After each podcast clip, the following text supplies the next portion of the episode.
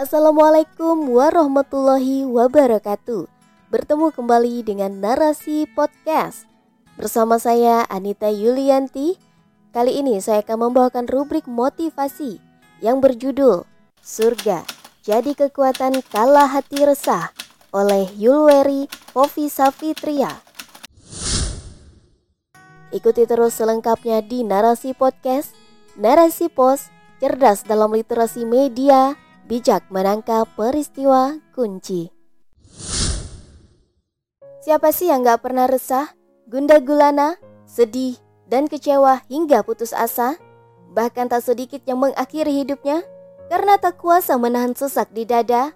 Namun, tidak tahu solusinya harus bagaimana. Entah kepada siapa harus berkeluh kesah? Ya, sedih adalah fitrah manusia.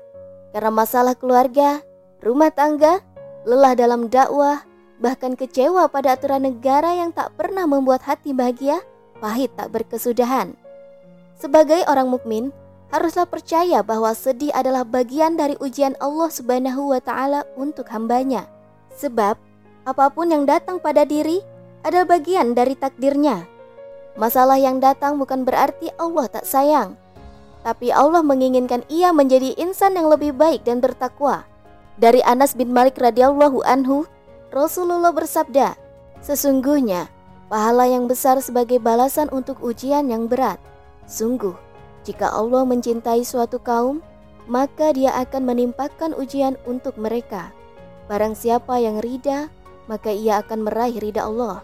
Barang siapa yang tidak suka, maka Allah pun akan murka." Hadis riwayat Ibnu Majah nomor 4031. Cobaan dan ujian kadang untuk meninggikan derajat seorang muslim di sisi Allah Ta'ala. Tanda bahwa Allah mengagumi dan mencintainya. Semakin tinggi kualitas iman seorang muslim, semakin berat pula ujiannya. Namun, ujian yang berat tersebut akan dibalas dengan pahala yang besar pula. Di ujungnya ada surga, maka sabar dan ikhlas adalah sikap terbaik saat ujian datang menimpa. Syekh Albani dalam kitabnya Sahih At-Targhib menjelaskan, dari Mus'ab bin Sa'id dari ayahnya, ia berkata, "Wahai Rasulullah, manusia manakah yang paling berat ujiannya?" Beliau Shallallahu alaihi wasallam menjawab, "Yang paling berat ujiannya adalah para nabi, kemudian yang semisalnya dan semisalnya lagi." Seseorang akan diuji sesuai dengan kondisi agamanya. Apabila agamanya begitu kuat dan kokoh, maka semakin berat pula ujiannya. Apabila agamanya lemah, maka ia akan diuji sesuai dengan kualitas agamanya. Hadis riwayat Tirmizi nomor 2398, Ibnu Majah nomor 4024. Dan cobaan tersebut akan selalu menyertai perjalanan seorang hamba selama di dunia.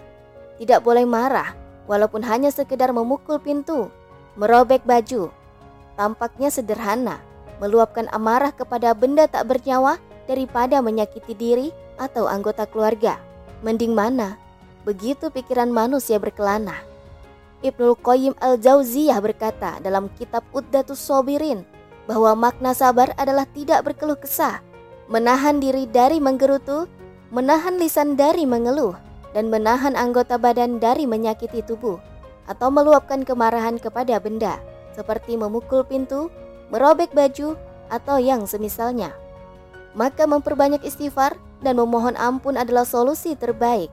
Jika pernah berbuat sesuatu yang Allah murkai, agar hidup ini Allah berkahi. Ujian hidup memang berat, bahkan sangat berat.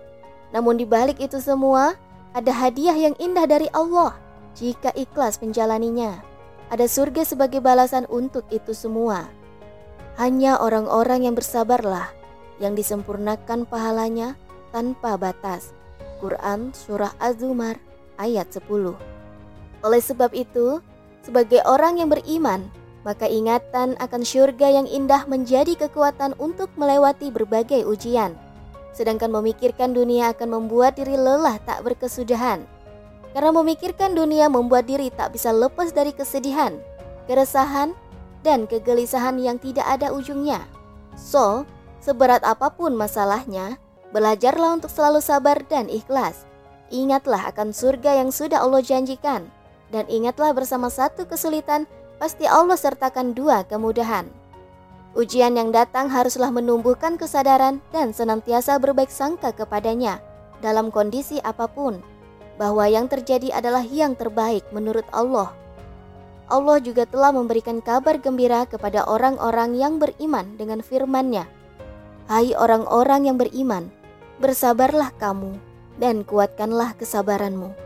Quran Surah Ali Imran ayat 200 Dalam syairnya Imam Syafi'i berkata, Bersabarlah dengan kesabaran yang baik, niscaya kelapangan itu begitu dekat.